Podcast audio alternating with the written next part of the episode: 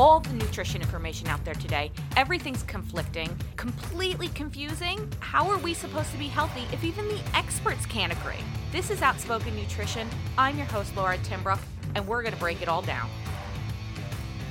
Hey guys, welcome. Happy Friday. Today we're going to talk about five reasons why you need to eat your effing veggies. Say it to you at the end of every week. And today we're really going to lay it out on why we need to be eating them.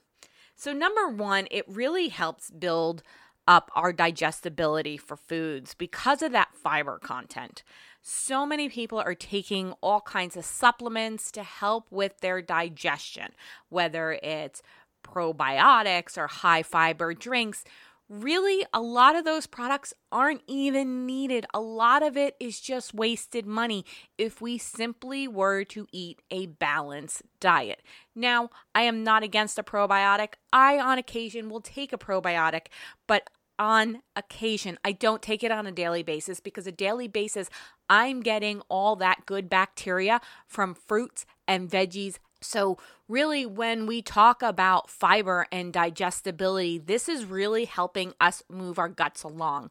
I can't tell you how many times when someone starts eating vegetables, both cooked and raw, at a mixture, how many times I get, oh man, my gut really slimmed down in a few days. Of course, because you're getting rid of all that garbage that has literally been rotting in your gut. Second reason, it helps fill us up. We have all seen that image that gets shared on Facebook all the time of your stomach, what it looks like eating like high fat foods versus eating fresh fruits and veggies. How the fresh fruits and veggies really fill up the stomach, where the fats you know, it's really just an eighth to a quarter of the stomach filled up. So, fruits, veggies, the, that fibrous food really kind of fill us up, bring in bulk. And this is where I really see people still able to eat carbs, but the carb amount is minimum compared to the veggie amount. Listen, you can have your rice, you can have your pasta, just put a lot of veggies in it.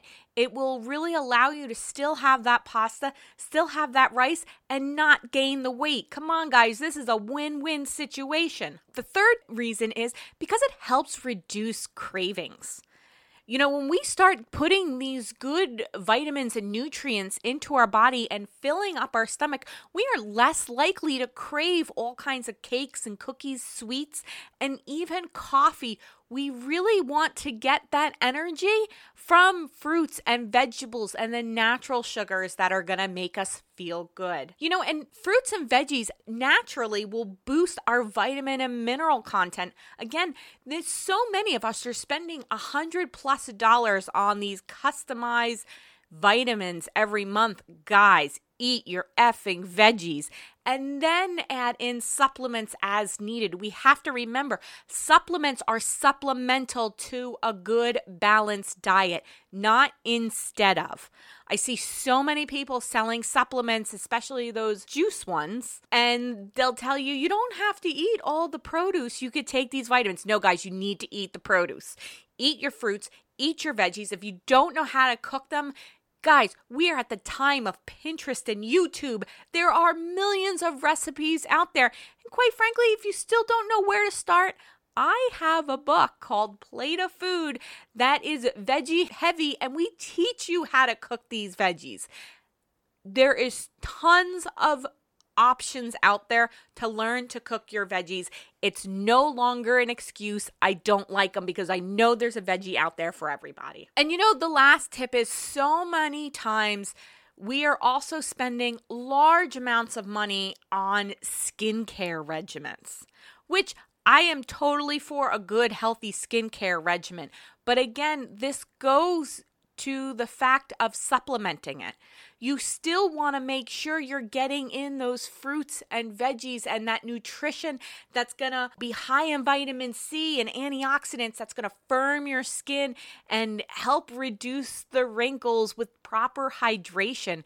Guys, it's all there in a head of broccoli. Come on, let's eat these effing veggies. Let's see where we go and then supplement with a skincare or a nutritional regimen after that, but we could save so much money if we simply just start eating our effing veggies. And guys, this is the perfect time to start. We are in late spring, early summer, and we are rolling into a time where CSAs, which is our community supported agriculture, are flourishing with fruits and veggies. Call your local farmer, see what kind of CSA they offer. And the greatest part with CSAs is not only every week you get this box of fruits or veggies or fruits, veggies, some of them you can even add in meat and dairy and cheeses. But you get to experience vegetables you might not ever try before.